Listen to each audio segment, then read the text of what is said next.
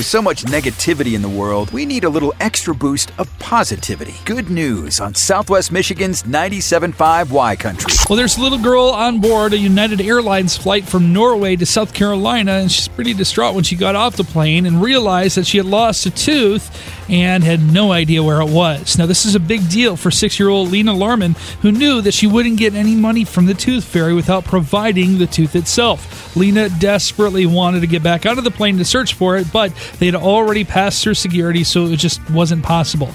Now, hearing the little girl's cries, United pilot Josh Shishao walked over to offer some assistance. He told Lena that he could actually write an official letter to the Tooth Fairy explaining her unique situation, and that should be enough for the Tooth Fairy to leave some money. He wrote, quote, Dear Tooth Fairy, Lena had a tooth fallout on her flight to Greenville. Please take this note in place of her tooth.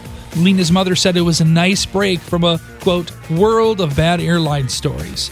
We'll definitely way to turn that around for a passenger, go the extra mile, and to make good news. If you have a good news story, email it to Matt at 975ycountry.com. Brought to you by Bud Distributing, helping you always have the right beverage on hand for anyone stopping by or last minute invites to a friend's. Hey, Bud, remember to drink responsibly. Good news with the Matt Malone Morning Show on 975 Y Country.